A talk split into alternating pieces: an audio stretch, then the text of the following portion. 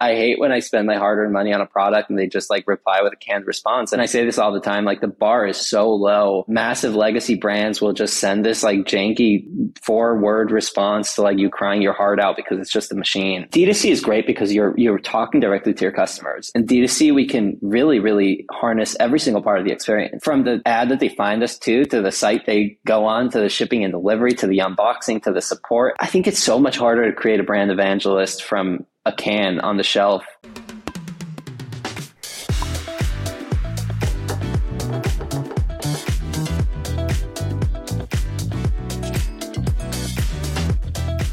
I'm super excited to welcome our second guest on the show. Eli, I'm not sure if you know, but you're actually the second person I'm interviewing for my new podcast. That's super exciting. I'm so thankful you you chose me and excited to be here. I mean, you, have always been a very you've been so giving on Twitter. You've always been so giving. You talk a lot about what you guys do, and naturally, I want to pick your brain more on this show. And for this show, the premise is I'm not sure if you know you read too much about it. Is I really want to break down how operators think um, because we we do so much, but very little do we talk about like exactly the step by step that we do to get to those steps. And I did a little digging in, even a little shopping around Target, and I saw you guys were in Target.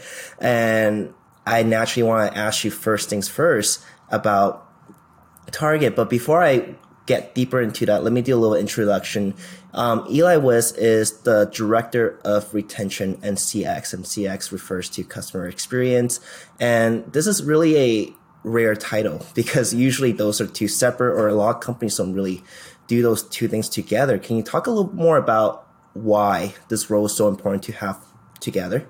Yeah, no, I appreciate your kind words. And, and something that's interesting about Twitter is I, I've never been on Twitter since 2011, never spoken about CX until two years ago. And I, am not a marketer and I'm not a sales guy. I'm just so obsessed with, with the customer and, and the experience. And it's been so un- incredible to be able to share this stuff and, and for people to resonate with it and, and be excited about it and, and, super thankful for the small audience I've, I've put together on there.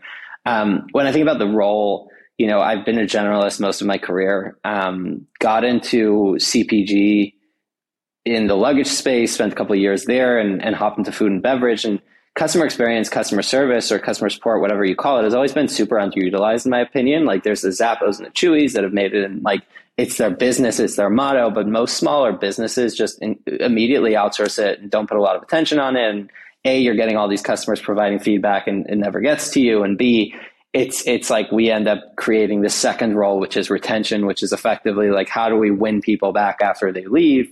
But in theory, there's not enough effort. There's so much effort on the front end in terms of bringing people in. There's so much effort on the back end once they leave. But when they're here, there's so little focus on how to keep them engaged and excited and and and feeling like they're continuously winning by sticking with your brand. And that was my pitch when I chatted with Olipop. It was like this is a CX role, and and I'm obsessed with CX, but I think that so much of CX um, feeds into retention. It's like if we deliver the best subscription experience, create a great loyalty experience, create a great life cycle campaign, and what you know flows and all that fun stuff. It's like so much of it is connected in a perfect world. Um, and yeah, started there a year, a year and eight months ago, and it's been it's been a wild ride, but um, learning new things every day, which is my favorite part. Yeah, I love that part where you mentioned how important and integrate these two things are together. Because, you know, I've been in the space for a while now too, and I've definitely observed that not many people think about customer experience um, because it's always an afterthought. It's they bought something already, you know, we'll, we'll take care of that later. We'll outsource it to someone else um, without understanding that customer experience is really the front line of your business. These are people who are telling you what's broken and what's working and why they love you. And all these can be translated to the front end on acquiring more customers just like them. But sadly, not many people think about that. I want to really dive into that a little bit deeper. Um, but first, I'm just curious because I just got a fresh pack of Olipop from Target, so that's on my mind. it took you guys a while to get into Target after being in so many other stores. Was there a reason why you guys did this, or was it just like the sequence of the event? Like, it, was it a strategy on doing Target later on? What, what was it that led you to, you know, place these retail in a step by step process? Yeah, no, it's a great question. And I really appreciate it. I, I, think it's the important thing about this space is that soda is a, a multi billion dollar industry and us is a better for you beverage and something that's actually good for you to drink. It's it's it's not that simple to get to consumers in the way we anticipated to, and it's it's a slow and, and thorough process. And essentially, the, the more we grow, the more that kind of snowballs into, you know, we started in the very natural channel and now we're crushing it in, in spaces like Kroger and we're about to enter Publix and we're going to the ShopRites. But we started as like an Erewhon brand that went into a Whole Foods brand that went to Sprouts. And essentially, what you see in the beverage space is a lot of brands, you know, they get rolling on this excitement and they take a million points of distribution and all of a sudden they're in tens of thousands of stores and basically stores are looking for velocity stories and they're looking for like hey you came into the store your unit rate of sale was wild and and that's the story you tell to, to to other stores. So for us it's like brands don't realize that everything is very easily accessible on spins or nielsen and we can see what every brand is doing the same way. Whole foods can see that too and sprouts can see that too. So for us it was about creating this wildly successful story in the coastal cities and then slowly getting to the rest of the country so that when we launch in target and you know, now that we're in all 2000 ish stores, the people in Alabama and, and Illinois and Minnesota know about us just as much as you know the people in LA or New York. And and the other part of that is the omni-channel part, right? It's like by being D2C and having a D2C business that's like 30, 40% of our business, we've already been sampling Olipop to customers across the country. So we have we've we've had a big group of customers in, in Texas before we launched any anything in retail. We were selling through GoPuff in Philly right. before we launched in most retail in Philly. So being able to sample and get into these places and then launch in retail is just this this perfect combination of of magic. And I think you'll see a lot of other pretty large um, stores that you wouldn't expect to see us in throughout 22, like the the the stores that are middle America, um, where generally people wouldn't be looking for a product like this, but it, it's the trend that we're seeing is people are looking for a product that's that's not terrible and, and something that tastes very good and is actually good for you is is is an incredible plus. It is so good. and it's very hard for me to go out online and buy beverages because I grew up just thinking I can go to a store and grab a case of whatever. Um, and as I get older, I'm I become more conscious of what I put in my body, and you know, most people don't think about that until later on when they're like, "Oh wow, I'm definitely seeing a difference with what I put in my body now." Right? So no, I totally get it. But what fascinated me the most about uh, your strategy was the Middle America part because for a lot of DDC brands, they never really think about that. They're like they're they're hitting the big cities. They never think about how much concentrate of customers that are willing to buy their products are in those areas and they never really go after them. But you guys intentionally made this entire roadmap just so that you can sell out in places that people don't even think about. Um, and, and I thought that was so interesting. Um, even like the mass distribution strategy, most people were like, let's just spray and pray. Let's just hit as many stores as we can. And then they don't sell out. And then stores are rotating them out because they're like, we don't have the velocity. It's, it's not good to have your stuff sitting on our shelves.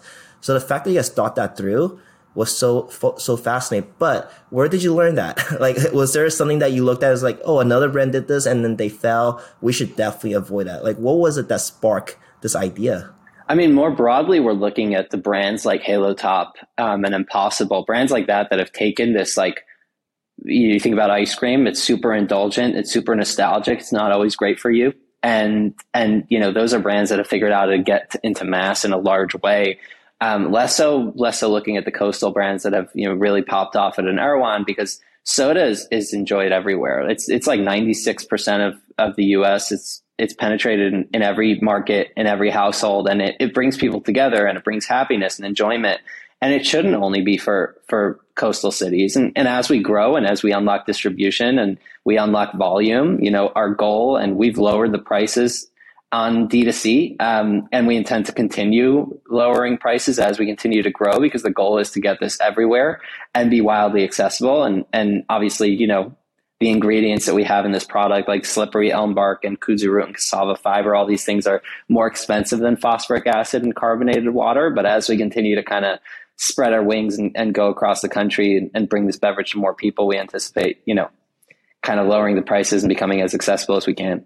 Absolutely. It's always about leveraging the volume that you get in order to lower DDC prices. That's what a lot of people don't understand.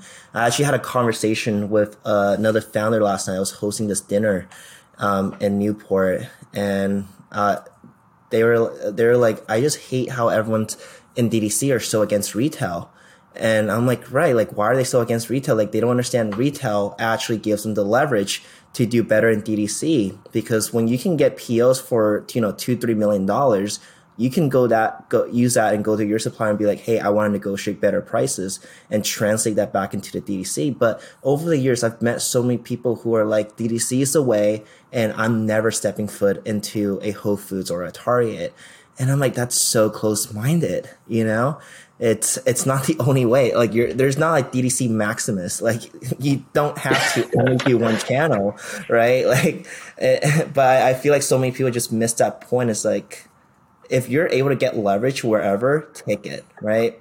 Yeah, yeah. I think it's it's super interesting because you think about the fact that D2C is great because you're you're talking directly to your customers, and whereas in retail we're a can on the shelf, in D2C we can really really harness every single part of the experience. Like we can from the ad that they find us to to the site they go on to the shipping and delivery to the unboxing to the support, and we can really create like. I think it's so much harder to create a brand evangelist from a can on the shelf but it's it's somewhat simple to do that when people reach out about an issue they had. And i think that's like the exciting part is that flywheel for us. It's like we can get these people in on let's say they use d2c to sample or they like you're saying some people buy it at whole foods and they're like i'd love if i can get a 12 pack without thinking about it. And they sign up to a subscription. What does that look like? And getting these like i think word of mouth is is so so so underutilized. Um, in d2c broadly it's like we're so focused on paid acquisition and, and firing on all cylinders. But then when you think about it, it's like if a if a customer loves your product, like how can you give them the ammunition to really share it? And it's something I was I was talking about earlier with you, and we were chatting about on Twitter. Is like there's so much of this like focus on CPAs and and and, and acquisition, but referral is, is so often slept on, right? It's like brands will give you 10% off, and it's like that's the same offer that you have on your sign up for your email. And customers actually, are like, yeah.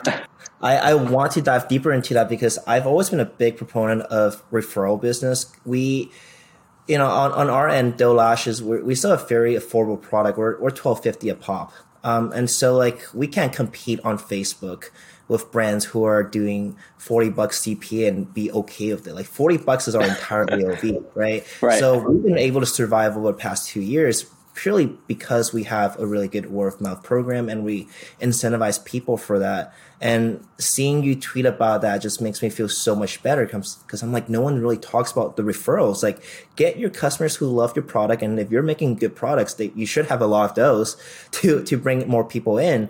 And so we recently started like jacking up our referral program to give out like free pair of lashes if you refer your friends and you can give your friend 10 bucks when they sign up. That's still half of our CPA on Facebook. Like that is, but that's such a big offer compared to what everyone else is doing. Like everyone's like, give your friends this referral link that you can copy and paste and send in a group chat, and you'll maybe get ten percent off if they if they buy. And there, there's no way you're gonna get me to do that for for any product. And I want to hear a little bit more about what you guys are doing on Olipop to to have a very competitive referral program.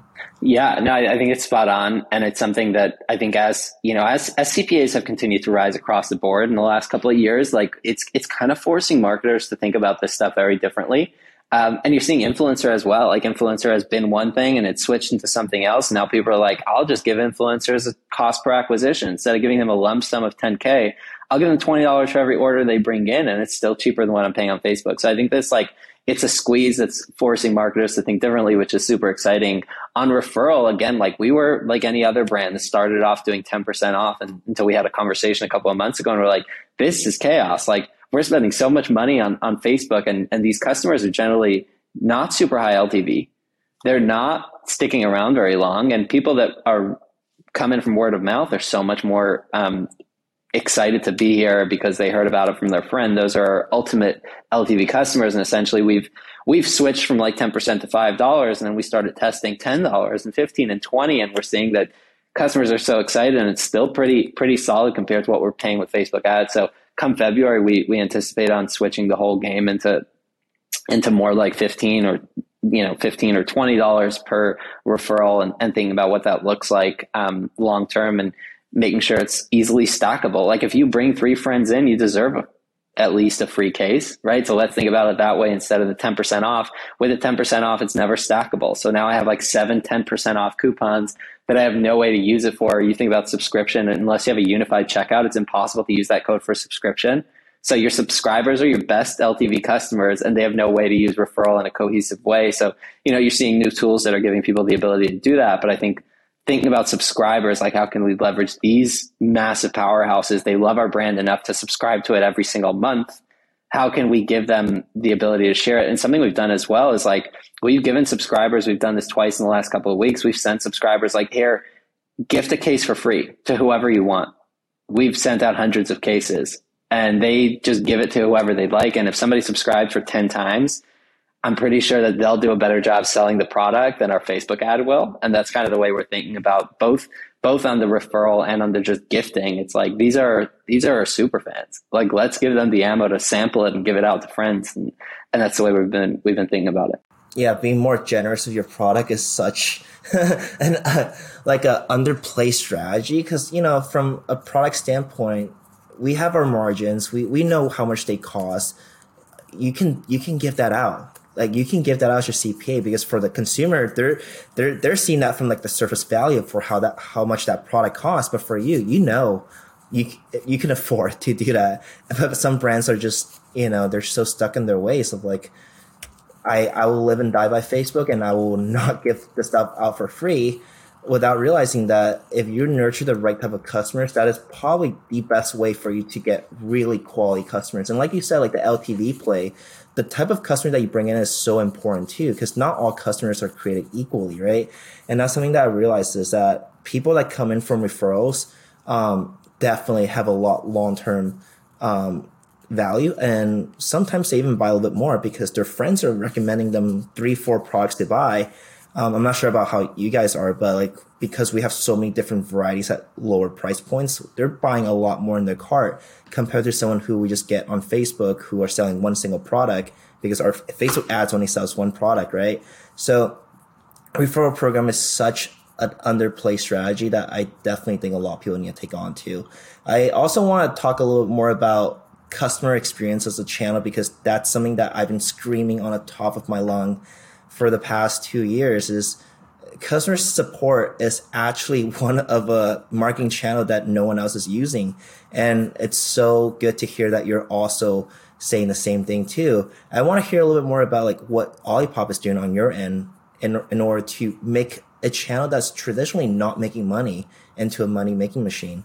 Yeah, no, I, I, I love that. And it's, it's honestly people like, like, like you and I that continuously champion this channel that'll turn it into something special. When I started in 2016, it was like the most underpaid job, the most underutilized part of the company. And it was just like this thankless job that every single morning you came in with a fire extinguisher and you went at bat for your company and nobody appreciated it and nobody was recognized. And now we're, we're seeing that change, right? Like we're seeing the shift of, of people that are hired in this role are, are very strategic and very smart and very, and very ambitious. And you're seeing these people change companies. And, and for us, it's like, we're we're hiring people that are really, really, really ambitious and passionate about making things right, less so about like I'm just looking for an entry level job. CX is not an entry level position by any means, and it's it's it's hard, right? If you're really good at it, it means you're super empathetic, and that hurts when FedEx is screwing up my stuff and I can't get it to you in time. Like that sucks. And thinking of creative, out of the box ways to both read between the lines and to deliver a great experience is what customers stick around for. And I think for us, it's been like those experiences that we've created and we've had, you know, customers that have reached out about a flooding in their area and we sent them dinner and, and, you know, people that have reached out about getting Olipop late for their, for their wedding. It got there the same day of their wedding when it was supposed to get there a couple of days early. We found their wedding registry and sent them gifts. It's like, you don't get that unless you hire very ambitious, incredible people that are really passionate about that. And then getting out of their way and, and giving them, you know, the empowerment to, to go crazy with it. And for us, it's like, if it's under 50 to $100 to make somebody's day and you're doing it a couple of times a week, don't even ask me about it. Just tell me after. And I think that's like been incredible for us as like an organic kind of word of mouth on, on steroids. It's like getting these customers that have like a not such great experience with us to be blown away is incredible. And the other side to that is like, we're we're very often focused on like how can I make great experiences? And, and founders ask me this pretty often like how do I turn this into the most incredible thing ever? And the first question I ask is like I'd love to see your complaints. Because before you create those peaks you have to first fill the valleys right? Understand like where am I where am I messing up? And you'll you'll often see like brands that are like sending this janky box and it gets the customers not looking at all like the website and they're like oh how can I create fancy experiences and that's not your job right now your job is to make sure it's it's great as the status quo. And for us, that's been like my biggest passion is like, let's figure out the people that don't like this is a soda, right? It's like every everyone's taste preferences vary. We don't all like the same foods the same way. We don't all like the same drinks. So like when people say like Olipop tastes like shit, you'll find me on Twitter hopping back in the replies and being like, so sorry you didn't love this. Like, what's your order number? I'm gonna I'm gonna give you a full refund. Or like text me your address and I'll send you free can coupons to try a different flavor. So if people don't love the product that they had or the experience, like at least they'll love the experience with us. And that's like really the goal for us is like, it's, it's never going to be something that every single human being likes, but there might be a flavor you like more. And if not, you're going to get a full refund. So you still tell people like, Hey, I didn't love this product, but if you're interested in a soda that's not terrible for you and is actually good for you, you just check them out because their, their CX is incredible and that's like my oh, my vision there. I've always told people, um, even like my team, because I I built my own customer support team, and the thing that I always tell them is that we will go above and beyond because even if they don't like our product, which is totally fine, makeup it's a lot of preference too. Sometimes it's just not the right product too, and it's fine. We're not gonna be upset that they're that they don't like our stuff, but maybe they'll like our brand enough that maybe their friends may like it and they could push that for them. And so turning that into a referral machine by not trying to, but just being mm-hmm. a nice person is really the key here too.